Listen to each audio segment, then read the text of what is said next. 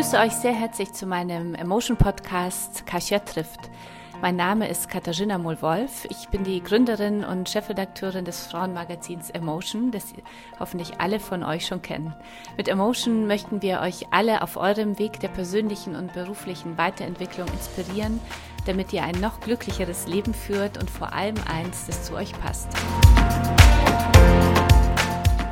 Herzlich willkommen äh, zur neuen Folge von Kasia trifft. Ich äh, freue mich sehr, in den Räumen von Holy Goldie zu sitzen, bei Franziska von Hardenberg, äh, große Unternehmerin, Gründerin von Bloomydales, äh, die viel in ihrem Leben schon erlebt hat, Mutter von zwei Kindern.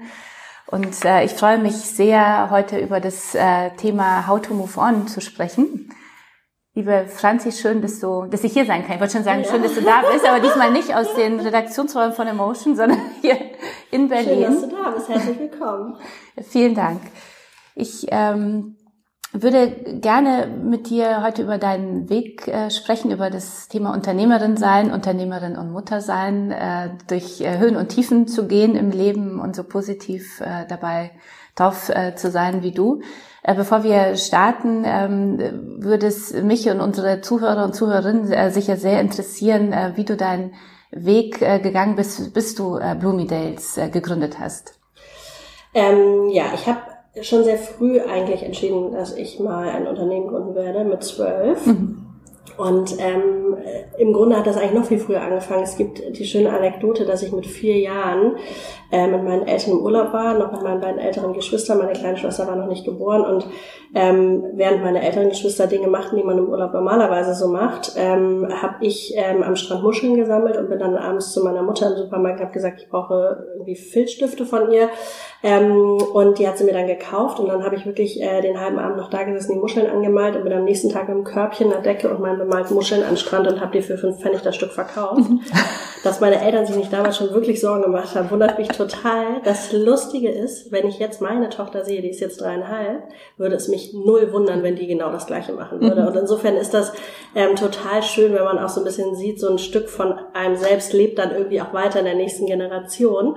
Und wahrscheinlich war ich ein ähnlich ähnlich, ähm, wie meine Eltern immer liebevoll sagen, spezielles Kind, wie es meine Tochter jetzt auch ist. ähm, und äh, sehr besonders und, ähm, und, und einfach schon kaufmännisch ne? Mhm. und, und Peach. Und ähm, da hat sich das, glaube ich, schon früh abgezeichnet.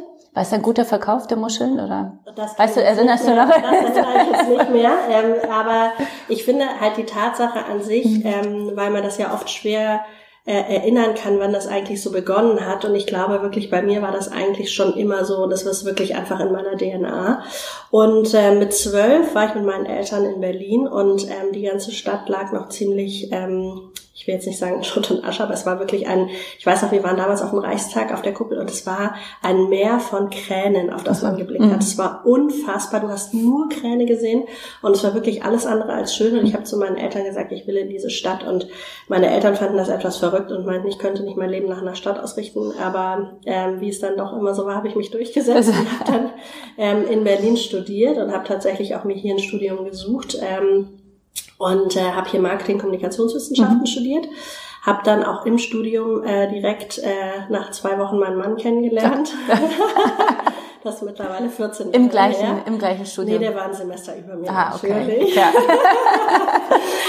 und ähm, dann habe ich noch einen Master gemacht in Amerika und in Ungarn und ähm, habe dann sehr früh angefangen zu arbeiten. Ähm, habe dann... Äh, wie lange? Drei Jahre erstmal angefangen im klassischen stationären Handel in Berlin ähm, in einem Unternehmen, das heißt Chelsea Farmers Club und habe dort ähm, äh, wie ich immer sage, so Verkaufen von der Pike aufgelernt, weil ich glaube, es ist eben einfach ähm, am Ende des Tages was wir heute Customer Centricity und diese ganzen Buzzwords nennen, ist am mhm. Ende des Tages einfach die Essenz, dass der Kunde König ist und mhm. dass es super entscheidend ist, wie man eigentlich mit dem Kunden umgeht. Mhm. Und ähm, das habe ich da wirklich gelernt und auch einen so der wichtigsten Sätze meines damaligen Chefs, den ich mir immer wieder sage, man darf sich im Leben nie zu fein dafür sein, vor seinem Kunden auf die Knie zu gehen und ihm die Schuhe zuzubinden.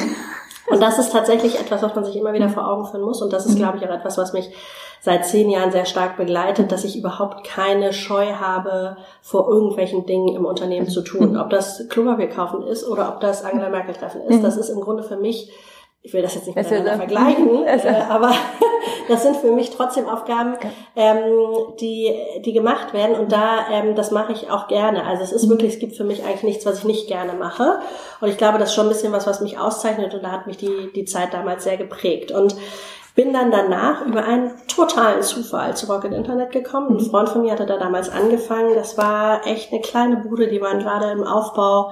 Ähm, Zalando war gerade frisch gegründet und ich bin dann zu einem der weiteren Ventures, die gerade frisch gegründet waren, MyBrands, und habe da angefangen, an Tag 10 oder so ähm, und habe da den ganzen Bereich Operations aufgebaut, habe das ganze die ganze Lagerverwaltung aufgebaut. Wir haben einen sehr großen ähm, Lager-Outsourcing-Prozess gemacht, haben ähm, dann eben wirklich unser ganzes internes Lager. Wir hatten hier, das ist auch wirklich heutzutage kann man sich gar nicht mehr vorstellen mitten in Berlin Mitte am Alexanderplatz ähm, eine 500 Quadratmeter Lagerfläche für Klamotten, von der aus wir versendet haben. Ne? Also mhm.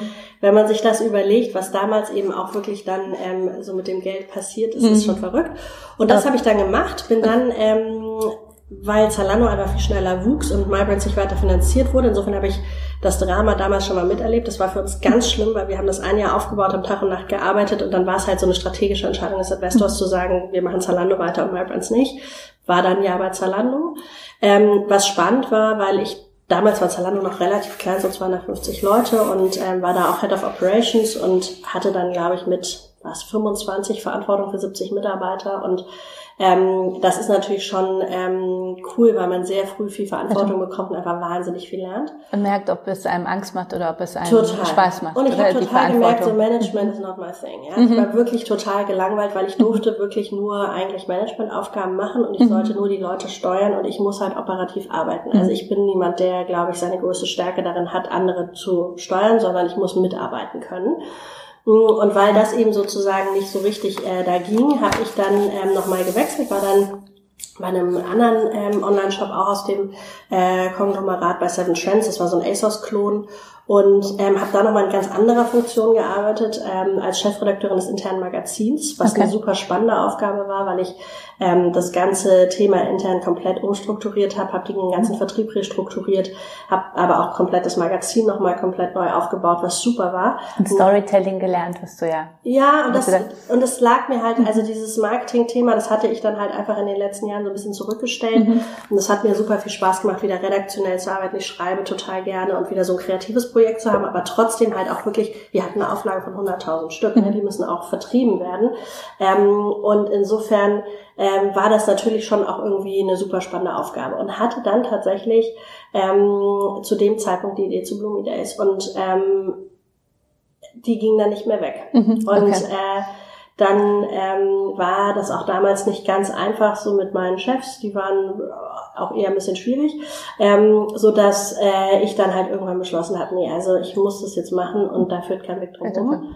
War das ein ähm, ein Moment oder wie? Also ich weiß selber bei mir so mit dem Unternehmertum und wirklich springen. Also ich erinnere so immer das Gefühl, das immer größer, also immer stärker geworden ist, äh, doch will keine Angestellte sein, sondern ich bin eigentlich eine Unternehmerin. Und dann mhm. habe ich aber so diesen einen Moment, wo ich dachte, das ist es jetzt, ich muss was, äh, ich muss Unternehmerin werden. Ich, das geht nicht mehr anders so im Konzern. Wie ist es bei dir gewesen? Ist so also bei mir war das schon ähm, ein relativ strategisches Vorgehen, weil ähm, ganz viele auch schon Anfang meiner 20er zu mir gesagt haben, du musst was eigenes gründen, du musst was eigenes machen. Und ich habe immer gesagt, ich fühle mich noch nicht bereit dazu. Ich will noch mehr lernen. Und für mich war halt immer ähm, die Möglichkeit äh, dessen, dass es nicht funktioniert, äh, da. Und ich bin da, glaube ich, auch wenn ich sehr optimistisch bin, auch sehr realistisch.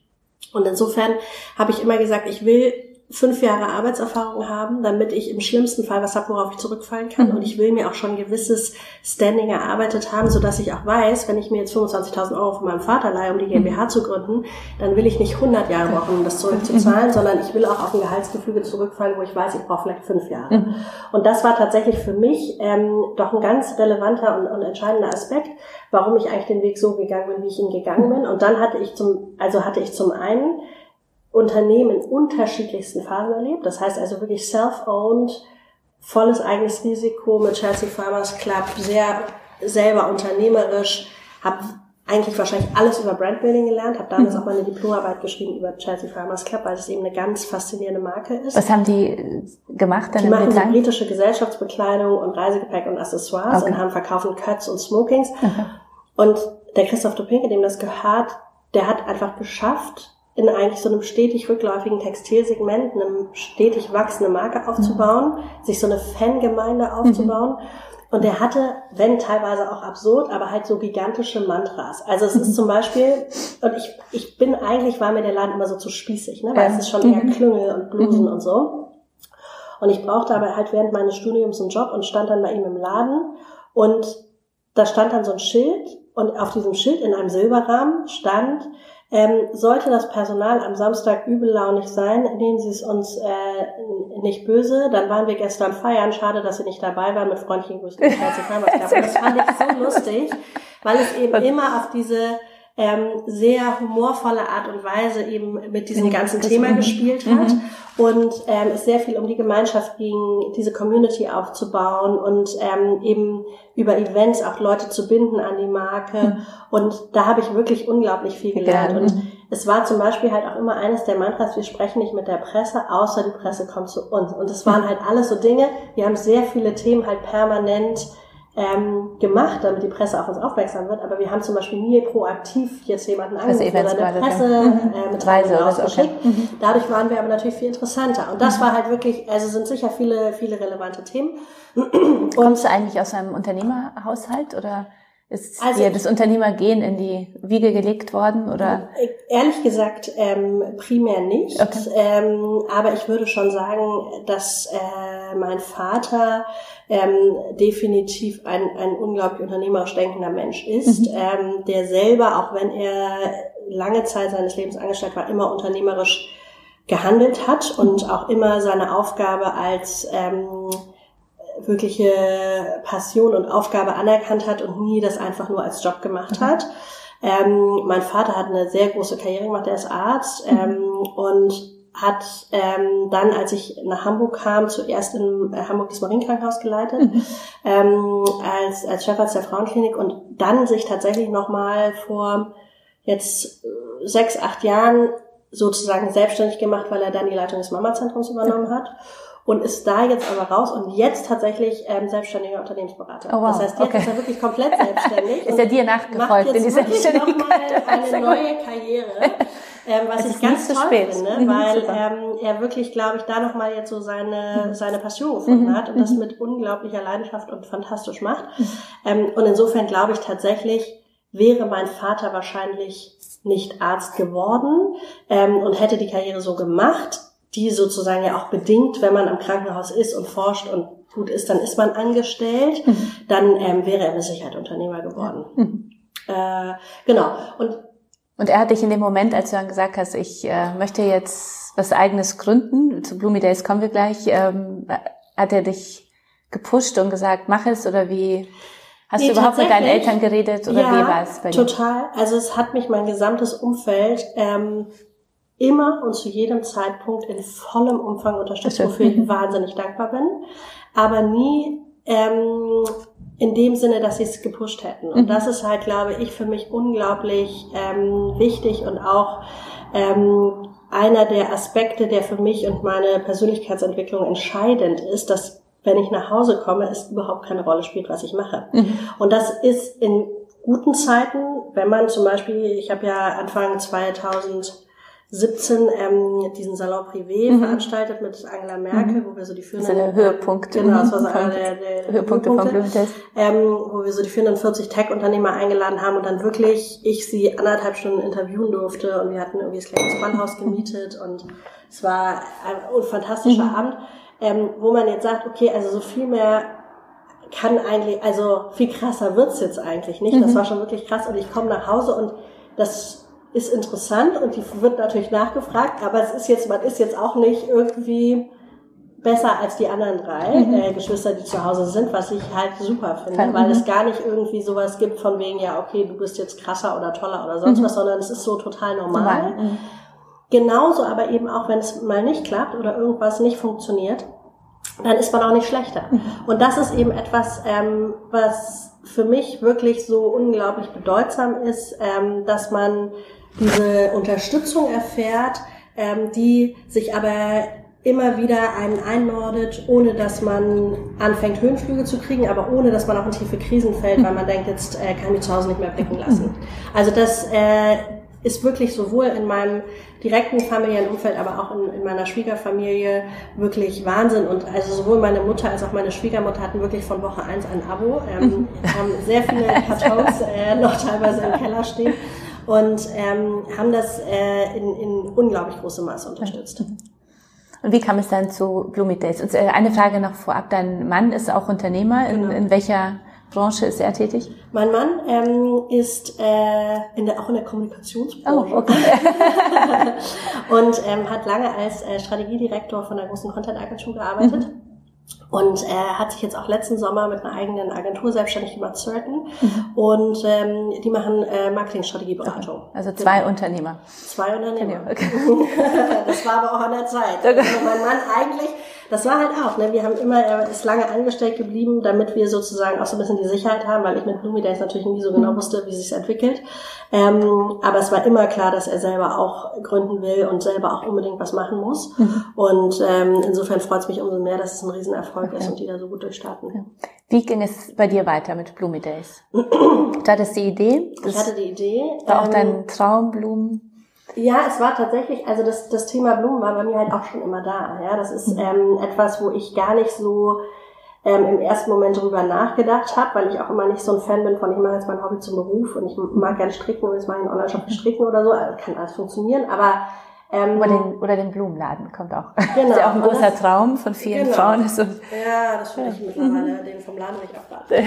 ähm, aber es war tatsächlich bei mir, ich liebe Blumen wirklich schon immer. Es gibt ähm, Bücher von mir, die ich mit sechs gemalt habe, so Kinderbücher, wo steht so Franzi äh, sagt Blume und dann mit Blumenzeichnung. Ich habe mhm. Blumen wirklich schon immer geliebt.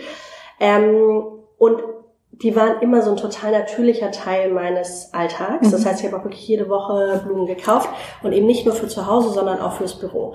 Und so ist eigentlich diese Idee etwas weiter immer in meinem Kopf gewachsen, weil zu Zeiten von MyBrands, wo wir da am Alexanderplatz saßen, gab es unten so einen kleinen äh, Vietnamesen im Bahnhof, mhm. wo ich jeden Montag frische Blumen gekauft mhm. habe. Und am Anfang fanden es immer alle total absurd, dass ich Blumen kaufe.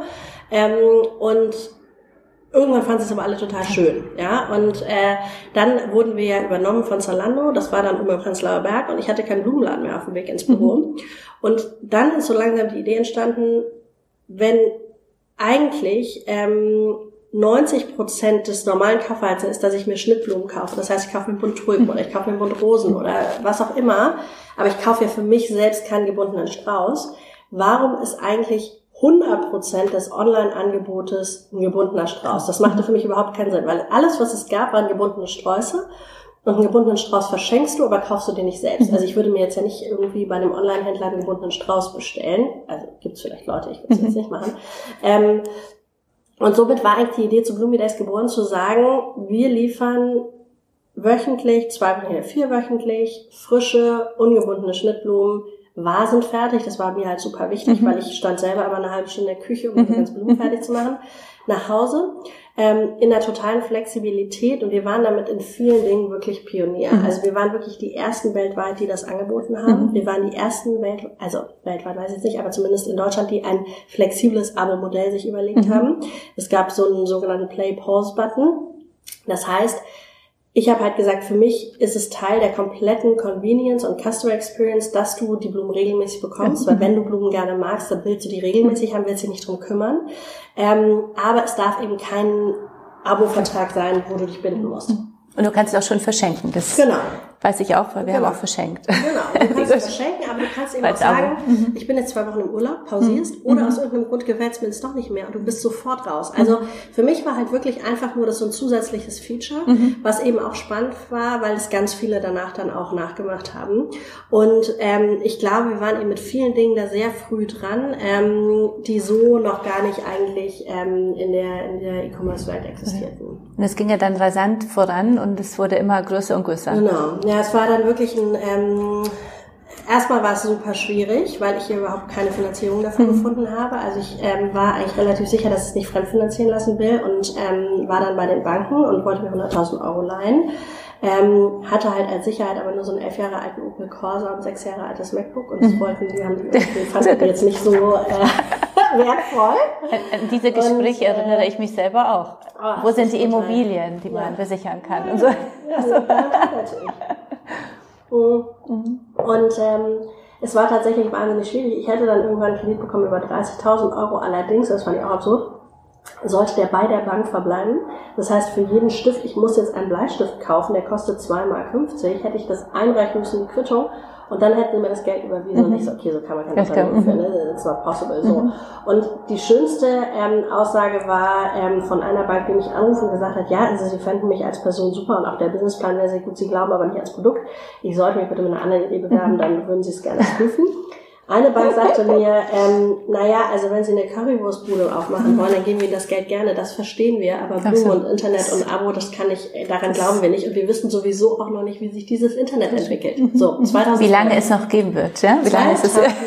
not, not so long ago, ja? Also wirklich Wahnsinn. Mhm. Und dann ähm, habe ich gedacht, okay, gut, dann äh, beantrage ich jetzt aber Gründerzuschuss. Ich hatte 80 Seiten Businessplan, mhm. dachte, okay, das äh, müsste eigentlich klappen wurde mir dann äh, versagt, weil ähm, auch wirklich da O-Ton es hieß, ähm, nee, den bekommen jetzt nur noch Leute, die wirklich sonst auf dem Arbeitsmarkt so gar keine Chance mehr haben und wir ähm, sehen eigentlich keinen Grund, ihre Selbstständigkeit zu unterstützen. Sie finden ja sofort einen neuen Job und ich sehe Leute, ich will Arbeitsplätze schaffen und so. Nee, gar nichts. Und ich war wirklich, ich hatte nichts, ich hatte gar kein Geld mehr. Und ähm, dann habe ich eben meinen Vater angerufen und habe gesagt, so, jetzt ist es soweit, ich brauche 25.000 Euro. Ähm, und habe dann ähm, mir die geliehen, bin dann zum Notar, habe eine GmbH gegründet und dann ging's los. Und dann habe ich ähm, über einen Freund ähm, von einer Finanzierungsmöglichkeit erfahren, nämlich Crowdfunding, mhm. was ich damals mhm. gar nicht so kannte, habe das dann gegoogelt. Das ist auch so geil. Ist auch wirklich, wenn ich das im Nachhinein überlege, ist es auch wirklich fast fahrlässig. Ich mhm. habe die erste Firma einfach angerufen, die auf Google erschien. Mhm habe den ähm, meinen äh, Businessplan geschickt. Äh, eine Stunde später klingelte das Telefon und die so, ja, okay, du bist dabei. okay. Und dann dachte ich mir, gut, aber damit das irgendwie funktioniert, muss halt die Website fertig sein, wir mhm. brauchen ein bestehendes Produkt, weil sonst ist dieser ganze Effekt verpufft. Und dann hatten wir, ähm, habe ich am 1. März die GmbH gegründet mhm. und wir hatten Ende Mai das Crowdfunding. Und ähm, das war dann wirklich irre, was passierte, weil ich dachte mir, naja gut, ich hoffe, dass es jetzt nicht ewig dauert, aber zumindest, äh, man weiß es ja nicht so genau und das kannte ja auch noch keiner in Deutschland. Mhm. Wir waren das zwölfte crowdgefundete Unternehmen in Deutschland, das war total klein noch. Und ähm, dann ähm, haben wir innerhalb von 93 Minuten 100.000 Euro eingesammelt. Cool. Und das ist wirklich Wahnsinn, was, was wirklich dann so unser Social Proof of Concept mhm. war, dass wir gesagt haben, die Leute wollen dieses Produkt. Ähm, und dann ging es eigentlich wirklich ähm, so rasant weiter. Wir haben dann ähm, Ende des Jahres unsere erste Finanzierungsrunde gemacht, über 500.000 Euro und äh, sind dann weiter steht gewachsen. Mhm. Und dann äh, ging es irgendwann leider nicht mehr ganz so, wie du es dir vorgestellt hast. Und äh, das Unternehmen kam in eine Krise aufgrund äh, nochmal einer, im Rahmen einer Finanzierungsrunde. Ja, es gab mehrere Krisen. Also ich glaube, es ist wirklich, man muss sich das schon vorstellen, also so eine Unternehmer, so ein, so ein ähm, Unternehmen aufzubauen, ist schon echt ähm, ein absoluter Rollercoaster. Mhm. Und ähm, es ist wirklich so, dass man mehr als nur einmal kotzend über der Reling hängt. Also es ist wirklich, Was wir haben das ja immer so beschrieben wie so eine Schiffsreise. Mhm. Unser, unser Company Statement war, Ship is safe and harbor, but that's not what it's built for. Mhm. Ähm, was wir ganz schön fanden, aber was tatsächlich auch einfach literally genau das ist, was es ist. Mhm. Ähm, wo man halt wirklich sich überlegt, du bist halt irgendwie auf den sieben Weltmeeren unterwegs und ähm, dann kommt halt irgendwie ein Sturm nach dem anderen und du hast wirklich äh, irgendwie alle haben die Seekrankheit und keiner kann mehr irgendwie das Steuer gerade halten. Mhm. Und du musst trotzdem immer vorne stehen und hier prescht irgendwie die ganze Zeit ähm, das Wasser ins Gesicht und musst irgendwie gucken, dass du, ähm, dass du den, den Kompass richtig hältst und das Schiff in die richtige Richtung navigierst. Und es gibt natürlich ähm, auch wahnsinnig schöne Momente und Momente, die man niemals erleben würde und, und Strände, die man niemals gesehen hätte, wäre man nicht losgefahren. Ähm, wo man wirklich dann auch mal denkt, so, das ist jetzt einfach das Beste, was ich jemals erlebt habe. Aber es gibt eben natürlich auch diese super harten Zeiten. Und tatsächlich war es bei uns so, dass wir eigentlich diese super harten Zeiten in 2015 hatten, weil ähm, wir das Pech hatten, schon mal an eine Investorin zu geraten, die ähm, notariell äh, beurkundet eine Finanzierungsrunde zugesagt hat, mhm. hat dann auch ihren Share Price bezahlt, hat aber nicht das Aufgeld bezahlt. Okay. Mhm. Und es war eine halbe Million Euro, was mhm. jetzt nicht ganz irrelevant mhm. ist. Ähm, bei einer Runde von zwei Millionen, mhm. was dann schon fehlt, mhm. ähm, mit dem wir aber natürlich gerechnet geplant hatten, weil du musst natürlich auch das Wachstum Cash, zeigen. Du hast ja mhm. relativ äh, klare auch Wachstumsziele, die du dann erfüllen musst, auch mit dem Geld, was du mhm. eingesammelt hast mm, und die uns dann in eine sehr schwierige Lage gebracht hat, weil ähm, sie äh, ein knappes Jahr immer versprochen hat, dass das Geld kommt, es kommt, es kommt und es kam nicht.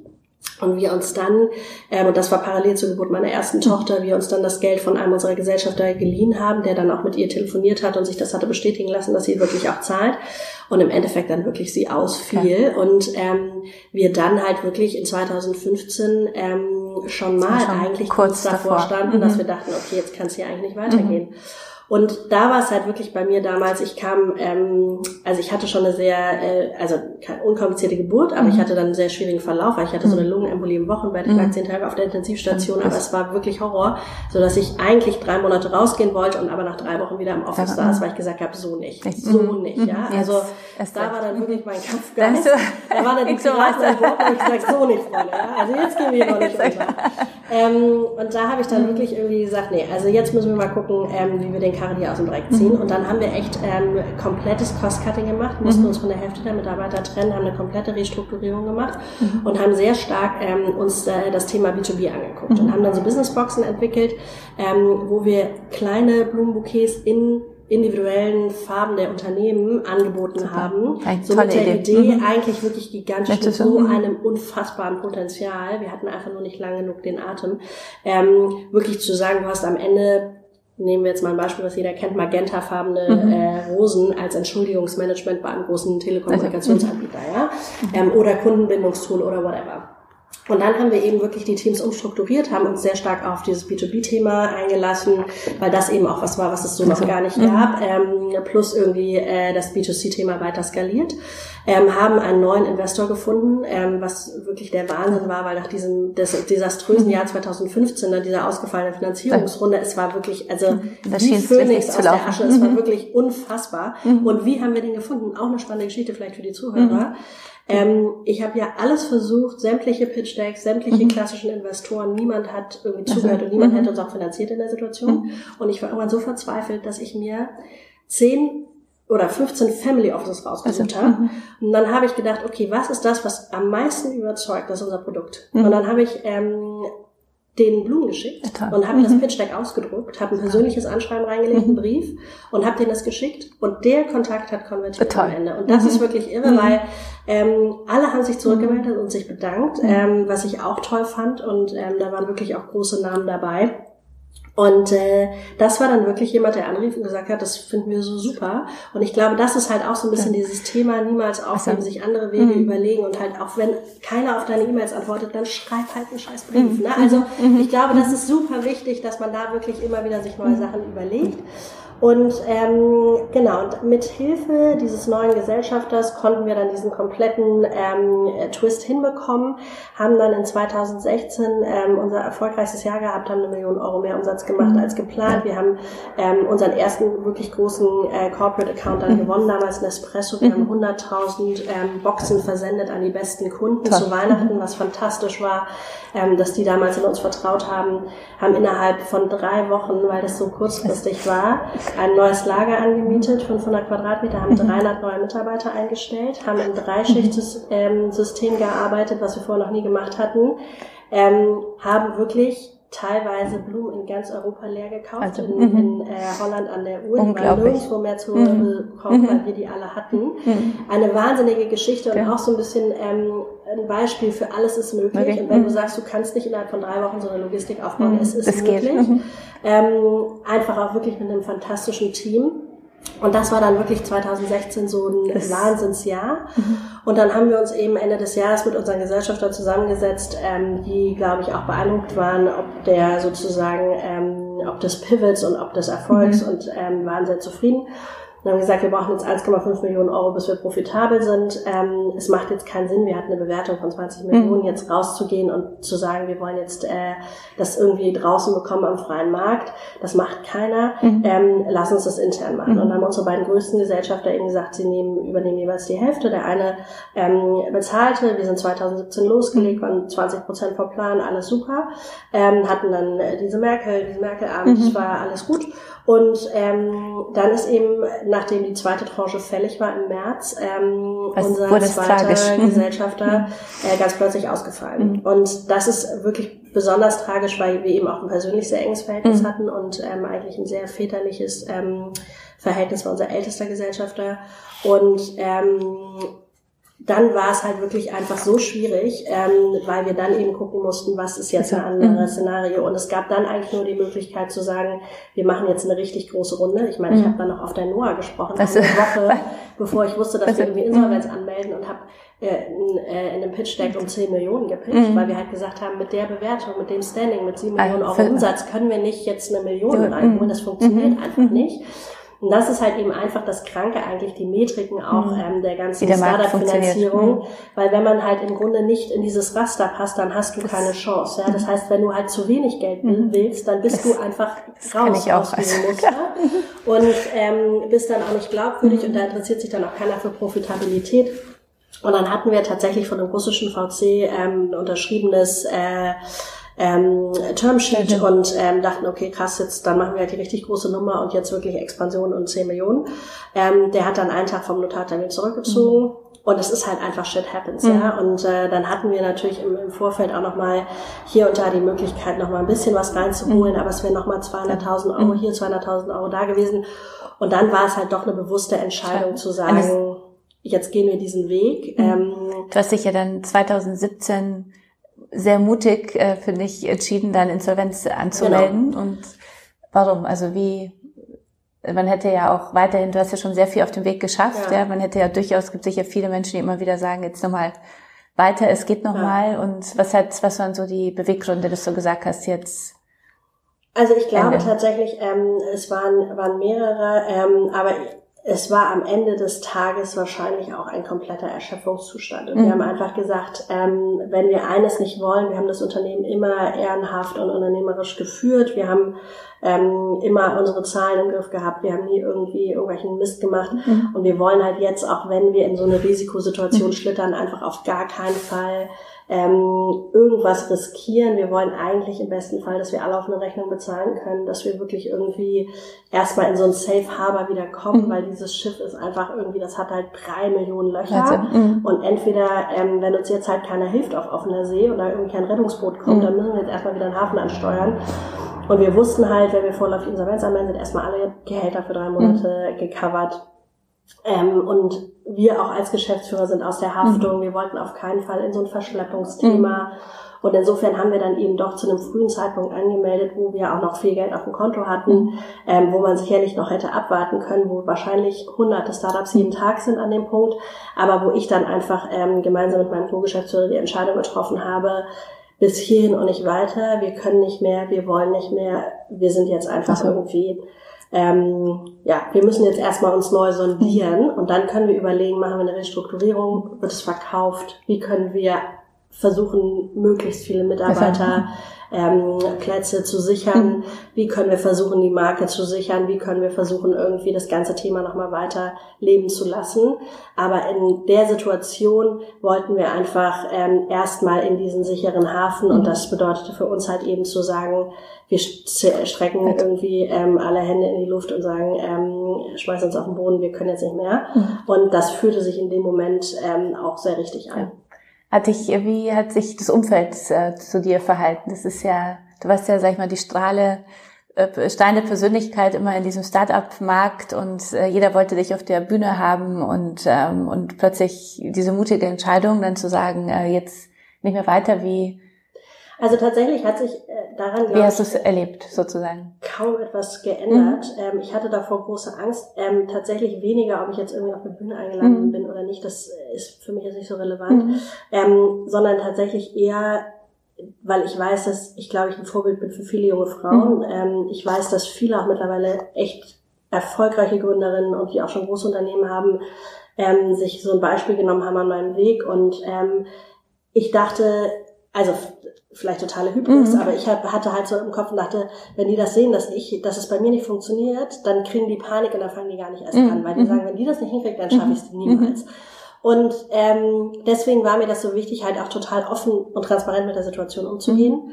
Und es war eben lustig, auch wenn Leute gesagt haben, so, oh, ist so krass, jetzt ist Bluey, der ist pleite.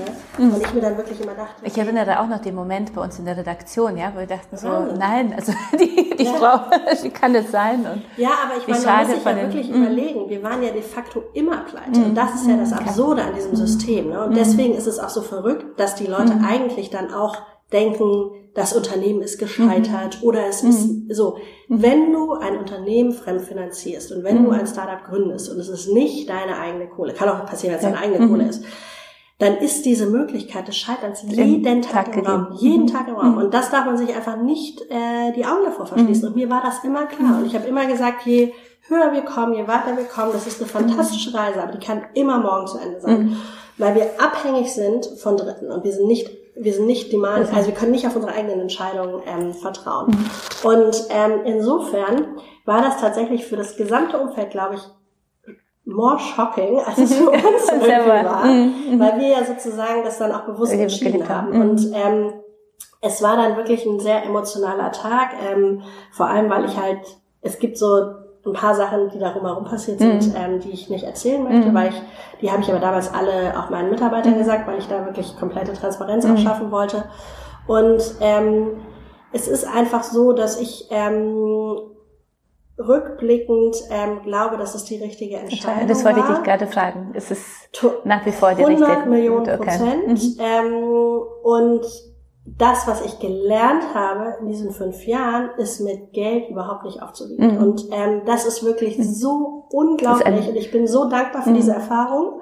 Und es ist tatsächlich auch so, dass das ganze Umfeld, ich meine, ich mhm. weiß nicht, was hinterm Rücken gesprochen wird, das mhm. kannst du natürlich nie sagen, aber, ne? aber niemand, ja, nee, es ist nicht mal egal, sondern ich mhm. glaube tatsächlich, und das ist ganz interessant, und ich glaube, es ist eher so ein Frauenthema auch, es geht nicht um diesen Moment des Hinfallens, wollte ich gerade sagen. wieder Aufstehens, und es geht eben mhm. genau, was du ja auch sagtest, mhm. der, das Thema des Podcasts heute, ähm, How to Move On. Es geht, das ist, glaube ich, ein ganz, ganz relevanter Aspekt. Wie machst mhm. du weiter? Und was auch interessant ist, wenn du dich halt in deinem Leben nicht wie ein komplettes Arschloch verhältst, mhm. sondern einfach nett bist, anderen Leuten hilfst, irgendwie guckst, dass du dir auch ein gutes Netzwerk aufbaust, da sagt halt dann auch keiner, die Franzi Hagenberg ist irgendwie die letzte äh, Unternehmerin, die hat als Geschäftsführer voll versagt, die kann halt gar nichts sondern im Grunde genommen war es komplett anders, dass so viel Zuspruch kam und so viel, ganz ehrlich, shit happens, kann jedem passieren, aufstehen, weitermachen, mhm. alles gut. Von allen Ebenen. Ich habe so viele hunderte Nachrichten bekommen, wirklich Wahnsinn von ehemaligen äh, Investoren, Gesellschaftern, mhm. Gesprächspartnern. Es war der Wahnsinn, mhm. diese Welle der Solidarität. Und ähm, das war wirklich für mich so schön zu sehen, weil ich glaube ich, schon auch jemand bin, der immer sehr viel versucht zu geben und zu, auch im Netzwerk und Leute zu verbinden und zu machen und zu tun. Und ich habe dann so viel zurückbekommen. Ähm, und das sind eben einfach Dinge, die helfen einem dann in so einer Situation so unglaublich, weil ich überhaupt nicht eine Sekunde das Gefühl, so, so ein Failure-Gefühl mhm. hatte, sondern ich wie aus so einer Woge, also in so einer Welle der Solidarität mhm. getragen wurde und wirklich jeder mir geschrieben hat, was kann ich tun, was brauchst du, was können wir jetzt machen. Ähm, und insofern war das wirklich ein, ehrlich gesagt, total schönes ja. Gefühl und gar nicht so ein Gefühl, was ich eigentlich erwartet hatte, dass ich dachte, jetzt kommt so Häme ja. und Spott und so, sondern es war halt null so, mhm. weil natürlich ich mich auch in einem Kreis bewege, der eher unternehmerisch geprägt ist. Das heißt, sind alles Leute, die mhm. schon mal entweder dasselbe erlebt haben oder selber investieren in Firmen und wissen, dass mhm. nicht immer alles funktioniert so.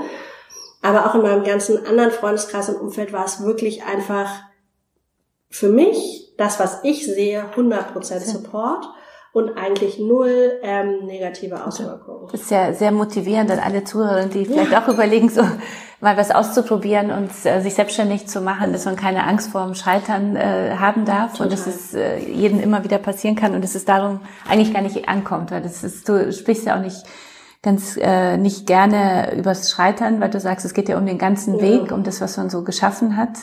Ähm, ja, weil ich glaube, es gibt man muss sozusagen immer definieren, was bedeutet Scheitern für mhm. einen. Ne? Und ähm, für mich ist halt einfach wichtig, dass ähm, ich zum einen glaube, dass eine bewusste Entscheidung nie ein Scheitern sein kann, weil es mhm. eine Entscheidung der Stärke ist und ähm, insofern manche Entscheidungen, es sind harte Entscheidungen, die du jeden Tag als mhm. Unternehmer treffen musst mhm. und ähm, dazu gehört das nun mal auch dazu und es war meine Verantwortung in dem Moment zu sagen, wir gehen jetzt den Weg, der in Deutschland einfach auch rechtlich der richtige ist. Mhm. Da kann man sich auch nicht wegducken und sagen, ich möchte diese Entscheidung jetzt nicht mhm. treffen, sondern das ist dann eben einfach manchmal so. Ähm, dafür ist man Geschäftsführer von so einer Firma, dass man, das gehört dazu. Und wenn man das nicht kann und diesen Weg Angst davor hat, dann darf man gar nicht erst anfangen. Ähm, und es ist wirklich so, dass die Erfahrungen, die man auf dem Weg macht, so groß sind und so wertvoll, dass ähm, sich das für mich auch einfach nach einer wahnsinnigen Reise anfühlt und mhm. nicht nach ähm, diesem Moment des wir haben nicht erfolgreich mhm. verkauft. Und es ist auch interessant, weil ich glaube auch wirklich, wenn ich mir anschaue, wie mein Leben seitdem verlaufen ist, hätte ich verkauft, dann wäre ich heute niemals da, wo ich jetzt bin. Weil ich glaube tatsächlich, dass dadurch, dass ich Bloomy Days so geliebt habe und es so meine DNA war, dass die Leute so enttäuscht gewesen wären, mhm. hätte ich das verkauft. Und ich glaube, dadurch, dass wir es alle zusammen verloren haben, ähm, war das so eine Kollektivtrauer. Mhm. mhm. Und es war dann eigentlich so ein unfassbarer mhm. Support auf meinem weiteren Weg, dass die Leute einfach mir geholfen haben, wieder erfolgreich mhm. zu werden und mich da so auch auf so einer Welle zu tragen. Ähm, und das finde ich eben so schön, dass man einfach sieht in der ganzen heutigen Zeit, wo man so viel redet über weiß ich nicht, äh, Mobbing und Hater und mhm. so und so. Ähm, ich habe ja dann eben angefangen, äh, über Instagram. Die Leute mitzunehmen mhm. und ihnen zu erzählen, eigentlich so meine weitere Reise, weil ich festgestellt habe, nach diesem, damals hattest du schon kurz mhm. angesprochen, diesen Brief, den ich halt auf mhm. Facebook veröffentlicht hatte, mhm. zur ähm, Anmeldung der Insolvenz, ähm, habe ich festgestellt, wie fantastisch das eigentlich ist, wenn man selber seine Botschaft äh, sagen kann mhm. ne, und mitteilen kann und nicht durch den Sprachrohr von mhm. Medien mhm. ähm, das macht, sondern das selber sagen kann. Mutig und, nach vorne geht. Um genau. Mhm. Und einfach wirklich mal einfach sagt, wie es ist. Ne? Mhm. Weil ich habe wirklich in dieser Situation, ich habe, für mich war völlig klar, mhm. dass ich diesen Weg gehe und ich glaube, ich bin auch tatsächlich wahrscheinlich also einer der ersten Unternehmer, der so offen mit umgegangen ist und halt wirklich einfach das einmal so dargestellt hat. Fand ich auch, muss ich sagen, ganz großartig in dem Moment, weil man ja schon immer das Gefühl hat, diese ganzen Berliner Startups, alle sind wahnsinnig erfolgreich Total. und ich glaube so, dass der normalen äh, Frau oder dem Mann gar nicht so bewusst ist, dass ja sehr viele immer wieder von Finanzierungsrunde ja. zu Finanzierungsrunde gehen und das ist einfach, wie du sagst, immer sehr nah auch durchaus auch am, am Ende Total. ist, aber es wird immer ganz anders so gezeigt. Ich glaube, ja. deswegen war es auch für viele so ein auf der einen Seite ein, ein Schock, ja, das so von dir zu lesen, auf der anderen Seite ganz befreiend auch und, und hat vielen, glaube ich, so die Angst genommen und zu sagen, das gehört auch mit dazu. Total. Und wenn sie es schafft, dann wichtig. kann ich das äh, durchaus so das Risiko eingehen und dann klappt es oder es klappt ja. nicht, aber es geht weiter, ja. Das Total.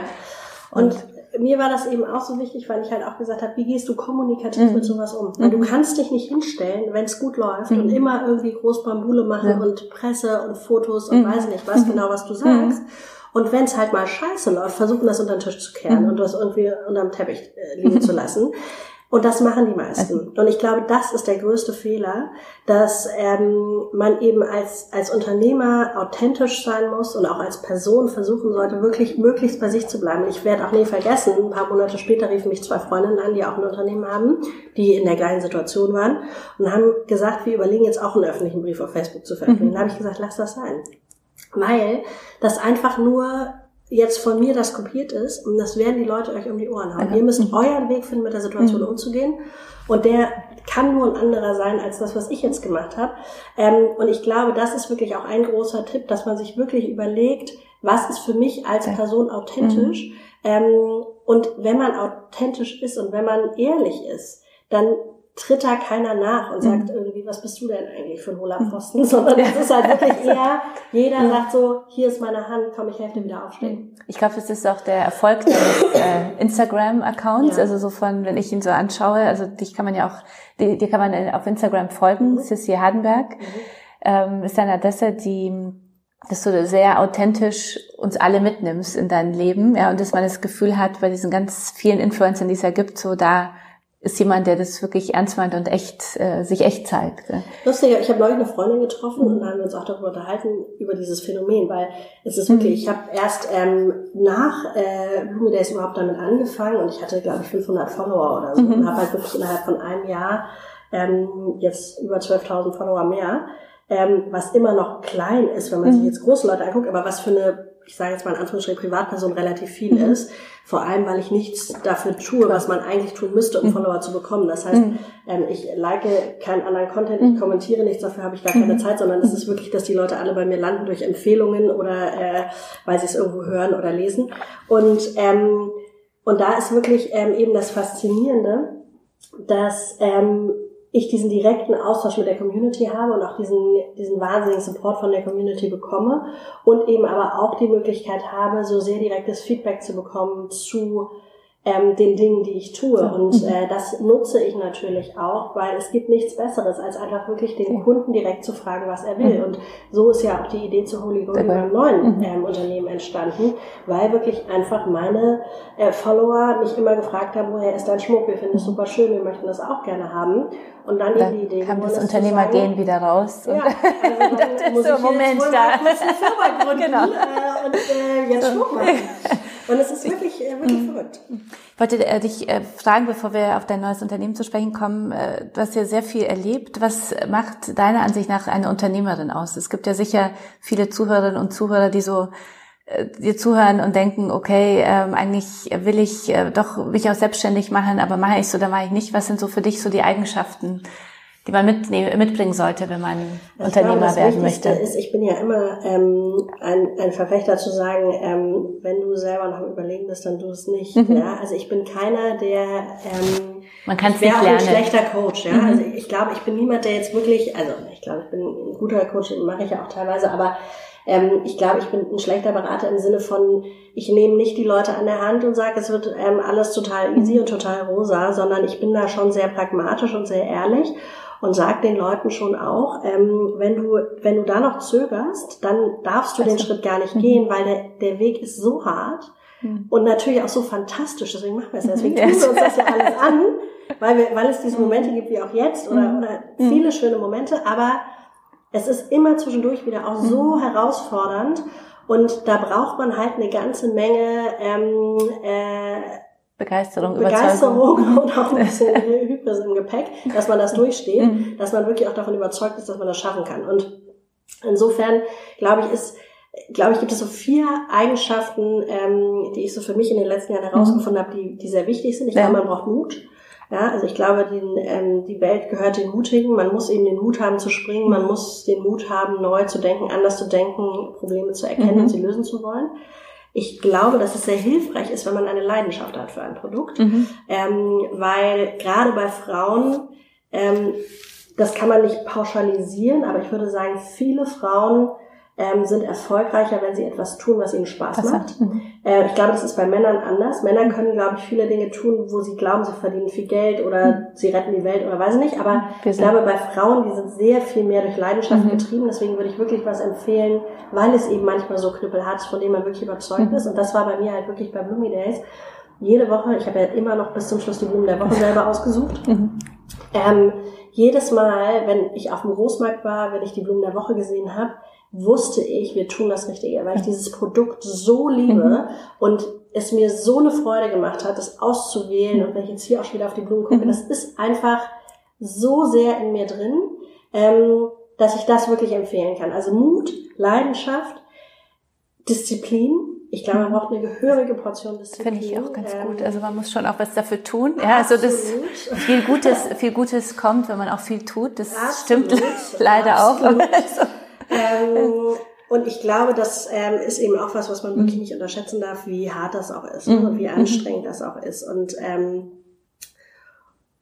und das lohnt sich. Und ich glaube halt, wenn man das in sich drin hat, dann kann man gar nicht anders. Insofern muss man dann einfach gucken, wie man es für sich organisiert. Aber Disziplin ist, glaube ich, da ein sehr wichtiger Aspekt. Und Durchhaltevermögen. Ja, also dass man wirklich einfach sagt, ähm, man gibt jetzt nicht bei der ersten Böe auf, sondern mhm. man, man hat wirklich einfach irgendwie schon 800 Seekrankheiten überstanden und ähm, dann bei der 801 sagt man vielleicht mal irgendwann, jetzt ist gut. Aber ähm, das ist, glaube ich, wichtig. Und Ähm, und da kommen wir dann wieder zurück zum Mut, am Ende dann eben auch vielleicht zu sagen, das hat jetzt nicht funktioniert oder das ist einfach aber nicht ich die versucht. Idee. Aber ich habe es versucht. Und ich glaube, das ist, ähm, ist super entscheidend. Mhm. Und wenn ich mir wirklich angucke, ähm, wonach, also wie sich mein Leben entwickelt hat nach Bloomy Days, Mhm. und das ist, glaube ich, schon auch nochmal so, so wichtig in der, in der Retrospektive, dann bin ich heute wirklich glücklicher, zufriedener, gelassener, mehr in mir wohnt, Mhm. habe so einen Spaß an den Dingen, die ich tue, mache Mhm. nur noch das, worauf ich Lust Mhm. habe. Und ähm, bei mir ähm, hat es sich wirklich zu 100 Prozent ähm, eigentlich noch ins Positive Mhm. verwandelt. Und, ähm, und ich glaube, das ist halt eben eigentlich die wichtige Botschaft, ne? das auch als Chance zu sehen. Ähm, aber da kommen wir wieder zur Disziplin. Ähm, ich habe ja kurz nach ähm, Bluey Days noch meine zweite Tochter bekommen. Ähm, auch sehr schwierig, weil es eine Frühgeburt war und wir waren lange im Krankenhaus. Ähm, habe aber trotzdem so den Ehrgeiz gehabt, gleich wieder was zu machen, habe nicht einen Tag irgendwie Elterngeld beantragt, sondern wollte wirklich direkt wieder weiterarbeiten. Und das war ein super anstrengendes Jahr, weil kann sich vielleicht jeder vorstellen, wie es schon ist mit einem kleinen Baby so zu Hause, wenn man dann noch ein Frühchen hat, was natürlich nochmal besondere Aufmerksamkeit braucht. Ähm, habe mich davon aber nicht beirren lassen, habe die überall mitgenommen, habe ähm, das irgendwie versucht, ähm, so schnell wie möglich wieder was Neues zu machen. Ähm, und das war natürlich ein super anstrengendes Jahr. Aber bin jetzt halt so dankbar dafür, weil ich halt einfach jetzt, ähm, wo sie aus dem Gröbsten raus ist, sie jetzt in der Kita ist, so einfach so eine Möglichkeit habe, direkt weiter loszulegen, ohne jetzt in so eine Sinnkrise zu fallen. Was will ich eigentlich tun mit meinem Mhm. Leben? Und ich glaube, ähm, das ist eben auch etwas, ähm, von außen sieht man nur die Leuchttürme und den Erfolg, aber wie super Total. anstrengend das auch Mhm. war, sich sofort wieder so selber Mhm. ähm, am eigenen, äh, an den eigenen Haaren aus dem Mhm. Sumpf zu ziehen, ähm, das war auch wirklich super, super anstrengend ne? und ähm, hat viel Kraft gekostet, aber hat jetzt eben auch zu dem Punkt geführt, ähm, wo ich heute wieder bin. Der ähm, Bloomy Days, also das Ende war für dich, also ich habe das Gefühl, auch so ein Befreiungsschlag dann auch, oder? So dieses äh, nochmal die Chance zu bekommen, das Leben so zu leben, wie du es äh, vielleicht nochmal auch leben kann, anders leben kannst. Ich glaube, ich bin ein unverbesserlicher Optimist. Mhm. Und ich glaube halt einfach wirklich, ich kann in Hundemist treten auf der Straße und ich denke mir noch irgendwie, ja, ist Ist jetzt so. gut, weil Mhm. ich reingetreten bin und nicht jemand anders Mhm. oder so. Also es ist wirklich manchmal schon ein bisschen gestört. Und insofern ist es natürlich auch so, ich, ich habe Blumi Days aufgebaut, dass ich das eigentlich mein Leben lang mache, das meinen Töchtern vererbe. Mhm. Ja? Also ich habe Blumi Days immer so gelebt, dass ich gesagt habe, ähm, wir wollen kein Startup sein, sondern ein Unternehmen werden. Wir wollen ähm, wirklich das äh, so groß Nachhaltig machen, Werte schaffen nachhaltig die Mhm. Werte. Also Mhm. ich konnte mir das immer vorstellen, das ein Leben lang zu Mhm. machen und genauso habe ich es gemacht. Ähm, und dann war es aber eben nicht mehr so. Und ähm, dann habe ich einfach versucht, das Beste daraus zu machen. Und ich glaube, das ist am Ende ähm, wahrscheinlich eine Eigenschaft, die mich da auszeichnet, dass ich ähm, diesen Optimismus besitze, aus wirklich jeder Situation Mhm. zu versuchen, das Beste zu machen ähm, und niemals aufzugeben und, ähm, und einfach immer weiterzumachen. Das wollte ich, äh, dich, äh, bringt mich sehr gut zu meiner nächsten Frage. Ich finde es sehr so wichtig, dass wir alle, also wir Frauen vor allem lernen, äh, darüber zu sprechen, was uns wirklich stark macht. Ja? Also wir neigen ja sehr schnell dazu, ähm, sofort zu sagen, was sind meine Schwächen und was, was muss ich lernen, wo muss ich nochmal besser werden. Aber was macht dich stark? Was macht dich zu einer starken Frau? Was sind deine zwei, drei Also wichtigsten Eigenschaften? Ich, Es ist schwierig, schwierig zu sagen. Also- ähm, also ich glaube tatsächlich also Mut, so, dass sicher. Ja? sicher Mut, Mhm. aber ich glaube auch das familiäre Umfeld, Mhm. ähm, dass ich wirklich halt auch diesen ganzen ähm, Quatsch machen kann, weil ich von zu Hause so eine Unterstützung auch erfahre ähm, und ähm, die mich auch da wirklich machen lassen, ja, und ich mich da ähm, gar nicht irgendwie, also ich meine, mein Mann hätte jetzt auch sagen können, du jetzt reicht's, jetzt hast du das da einmal versenkt, das Ding, jetzt gehst du mal schön irgendwie zum äh, äh, Corporate und du- lässt dich da anstellen Also- und jetzt bringst du mal ein ordentliches Gehalt nach Hause und jetzt ist mal gut mit Mhm. den ganzen Späßchen. Mhm. Ähm, aber das ist natürlich niemals irgendwie äh, zur Debatte gestanden. Mhm. Und insofern glaube ich, mein Vater sagt immer, du kannst immer nur eine Baustelle im Leben haben. Ja? Mhm. Entweder beruflich oder privat. Mhm. Und ähm, wenn du beides hast, dann hast du ein Problem, weil dann gehst du unter. Mhm. Und ich glaube tatsächlich, dass ähm, dadurch, dass ich einfach eine sehr äh, stabile private Situation habe, ähm, zwei gesunde Töchter, ähm, mit meinem Mann schon so lange zusammen bin, auch familiär wir unglaublich eng sind äh, mit meinen Geschwistern und meinen Eltern, ähm, ist es, glaube ich, einfach etwas, was mir eine unglaubliche Stärke gibt, weil ich das ja auch eingangs schon mal sagte, egal ob es gut läuft oder nicht, ich kann immer wieder nach Hause kommen. Und das ist, glaube ich, etwas, was mir meine Eltern ähm, so stark vermittelt haben, dieses, äh, es gibt ja dieses äh, bisschen ähm, pathetische ähm, Thema, aber dieses so Wurzel und Flügel. Mhm. Ja? Und ich glaube, das ist aber etwas, was sie wirklich geschafft haben, bei uns allen vier Kindern uns eben mhm. Wurzeln und Flügel zu geben und ähm, dass man immer weiß, egal was ist, wir können immer nach Hause kommen. Und ich glaube, das ist natürlich irgendwann, wenn man die eigene Familie hat, nimmt man das etwas selbstverständlicher. Mhm. Aber wenn man dann eben nochmal guckt, ähm, was sind eigentlich wirklich die Wurzeln, woher man kommt, und da ist das auch so, dann ist das ein Riesengeschenk. Und ich glaube, ähm, weil die das äh, so gut ertragen mit mir und, und ich mich da so dir. ist das tatsächlich, glaube ich, so mein größter mhm. Anker, der mir die Stärke gibt, ähm, das tun zu können. Ähm, und ansonsten muss ich auch sagen, dass ich extrem viel Stärke auch aus meiner Community mhm. ziehe, mhm. weil ich wirklich so viele ähm, Briefe, E-Mails, Nachrichten bekomme, dass es die Menschen motiviert, was ich tue, dass es ihnen geholfen hat, ihr Leben auf eine andere Art und Weise zu sehen, dass ähm, sie sich verändert haben. Ich habe neulich, also mhm. weiß ich gar nicht, wie das passieren konnte, hat mir eine Followerin geschrieben, durch mich hätte sie jetzt ähm, 20 Kilo verloren, was sie sich schon seit zehn Jahren vornimmt. Und weil ich irgendwie immer so dafür stehen würde, dass alles möglich ist, hat sie sich das jetzt vorgenommen. Wie und ich schön, dachte mir so, toll. also das gibt's doch überhaupt nicht. Also wie kann ich denn zum Abnehmen motivieren, weil ich immer nur esse und koche und so.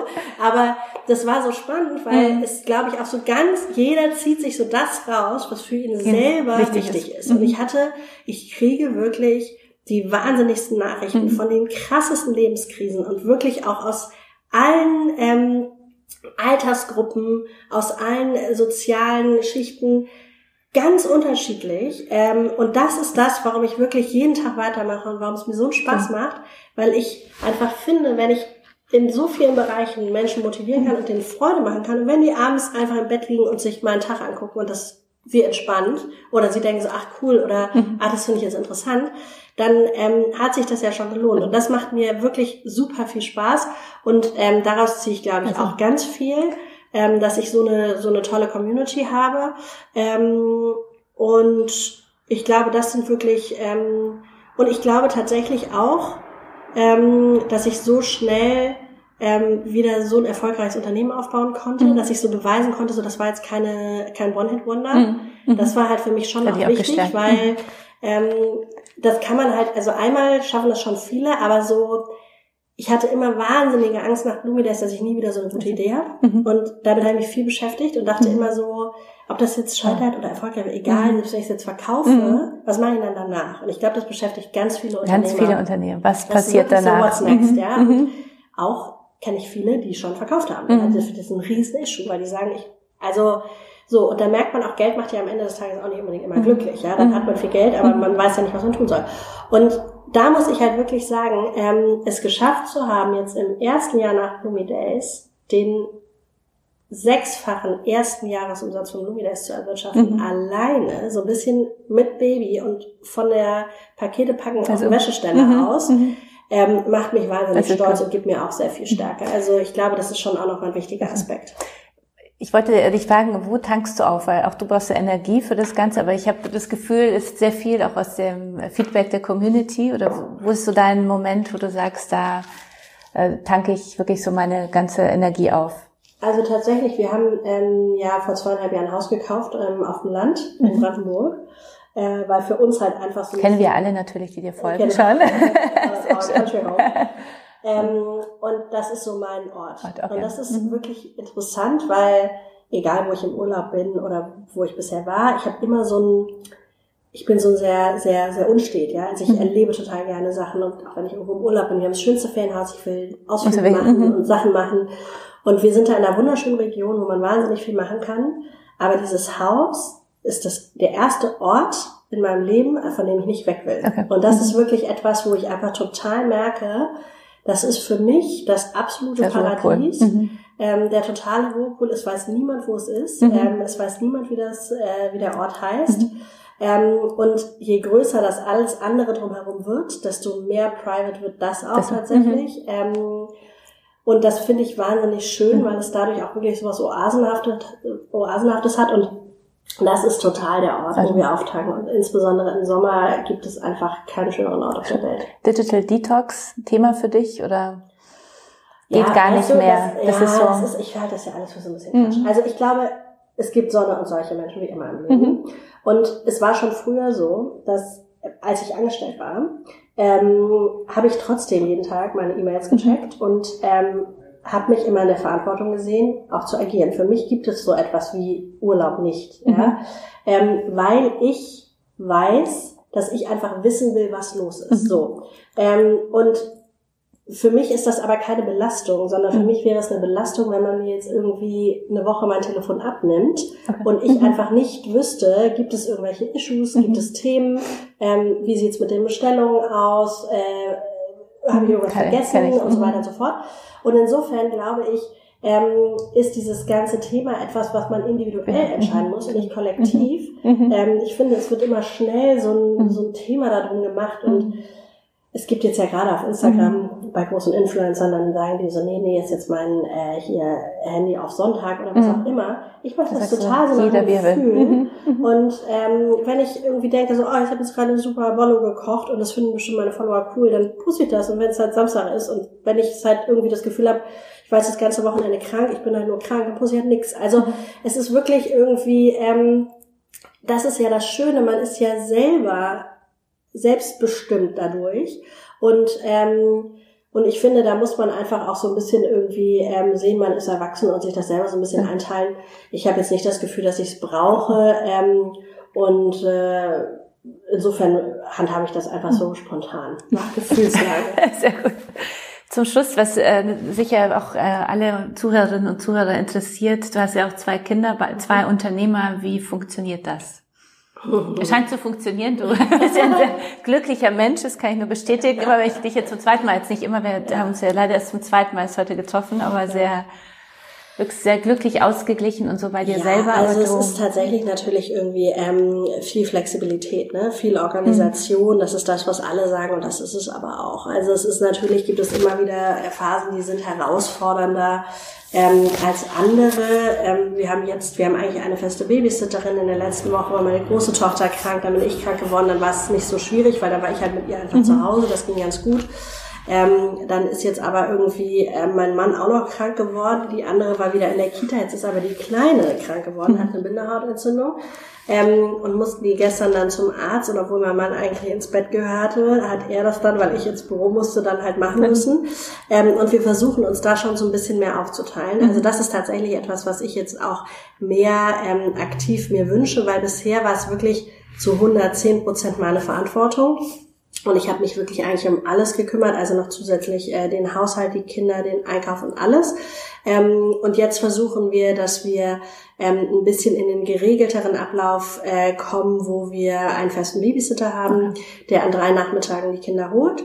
Ähm, einen Nachmittag hole ich sie, einen Nachmittag holt mein Mann sie. Ähm, und wir uns auch versuchen, so Themen wie Einkauf und so etwas bisschen mehr aufzuteilen. Und das funktioniert sehr gut in dem Konstrukt, wenn alles gut läuft. Mhm. Es fängt natürlich an zu wanken, wenn es Reisen dazukommen, wenn Krankheit dazukommt und all diese Dinge.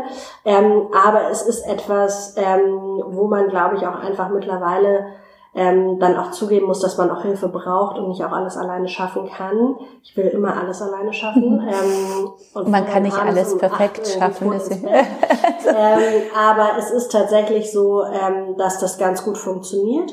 Und ich glaube, was auch vielleicht wichtig ist, ist, dass ähm, in meinen Augen Kinder heutzutage auch oft ähm, nicht mehr als natürlicher Teil der Familie angesehen mhm. werden, sondern ähm, teilweise sehr so hochstilisiert werden. Auch durch Instagram also, werden Kinder natürlich irgendwie sehr in den Vordergrund gerückt und es dreht sich eigentlich alles nur um die Kinder.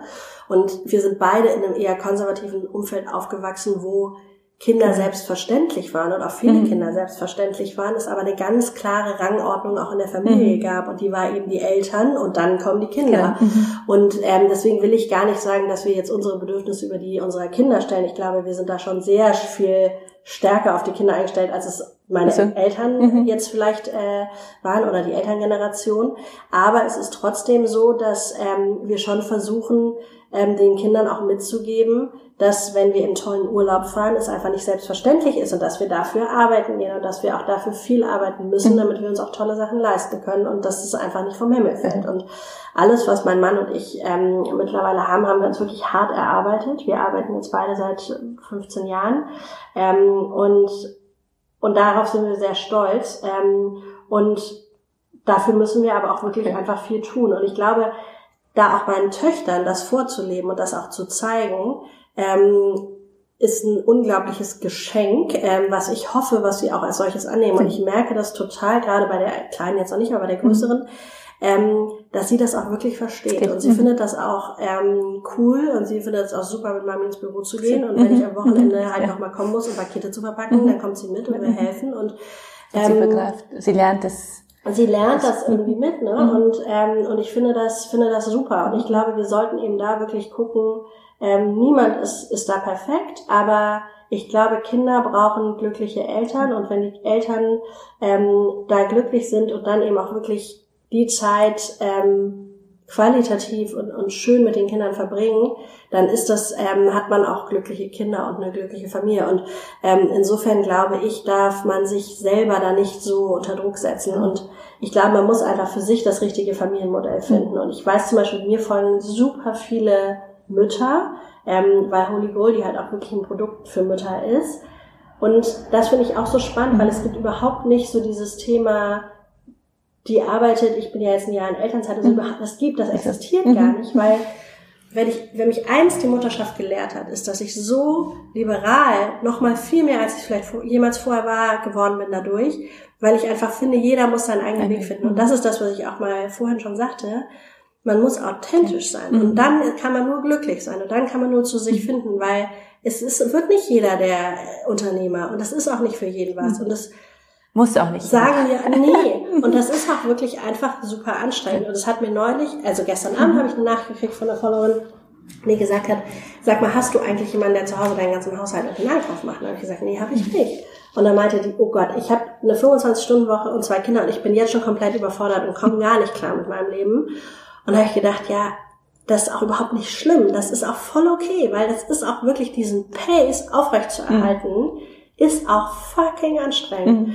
Ähm, und ich mache das aber gerne, weil es mir halt so Spaß macht. Aber das ist halt wirklich nur das, was ich jedem so sehr ans Herz legen kann. Es lohnt sich nicht, das zu tun für etwas, was man nicht gerne macht. Das mhm. heißt also, wenn du das Gefühl hast, du bist mit allem überfordert und hast dann noch einen Scheißjob, dann, dann quit. Ja. wenn du aber sagst, ich find's voll geil, weil es bringt mir einfach so einen Bock, dann ist es cool. cool. Mhm. Und ich glaube halt, ähm, das ist so wichtig, ähm, dass wir schauen und versuchen, und das ist auch so mein Ziel, dass wir den Frauen versuchen, die Möglichkeit, also zu, oder das aufzuzeigen, dass jeder eigentlich das machen muss, wofür er brennt und wofür die eigene Leidenschaft da mhm. ist, weil ich glaube, ähm, dass Frauen ihr Potenzial immer noch nicht genug nutzen ähm, und auch oft gerne sich in die Kinder flüchten, mhm. weil sie das, was sie vorher gemacht haben, sie nicht erfüllt hat. Mhm. Und das wäre so mein größter Wunsch, einfach zu sagen, finde eine Aufgabe, die dir so viel Spaß macht und die dich so erfüllt. Und wenn das ist, zu sagen, ich habe zwei Kinder, ich habe fünf Kinder und bleib zu Hause, ist es super, aber du darfst nicht dann das Gefühl haben, das, was die anderen machen, ist mehr wert, sondern mhm. dann ist das das meiste wert, weil das ist das, was du gerne machen willst. Und da bin ich wirklich, habe ich den größten Respekt ähm, auch für, für dieses Modell. Und ich finde, es muss nicht jeder Karriere machen und es muss nicht jeder zu Hause bleiben. Aber einfach zu sagen, jeder muss das machen, was, worauf er am meisten Lust hat und was er am besten kann, ähm, das ist, glaube ich, ähm, die Botschaft, die ich versuche so zu vermitteln. Vielen Dank. Ein tolles Schlusswort. Eine Emotion-Frau. Ja, flammende Rede.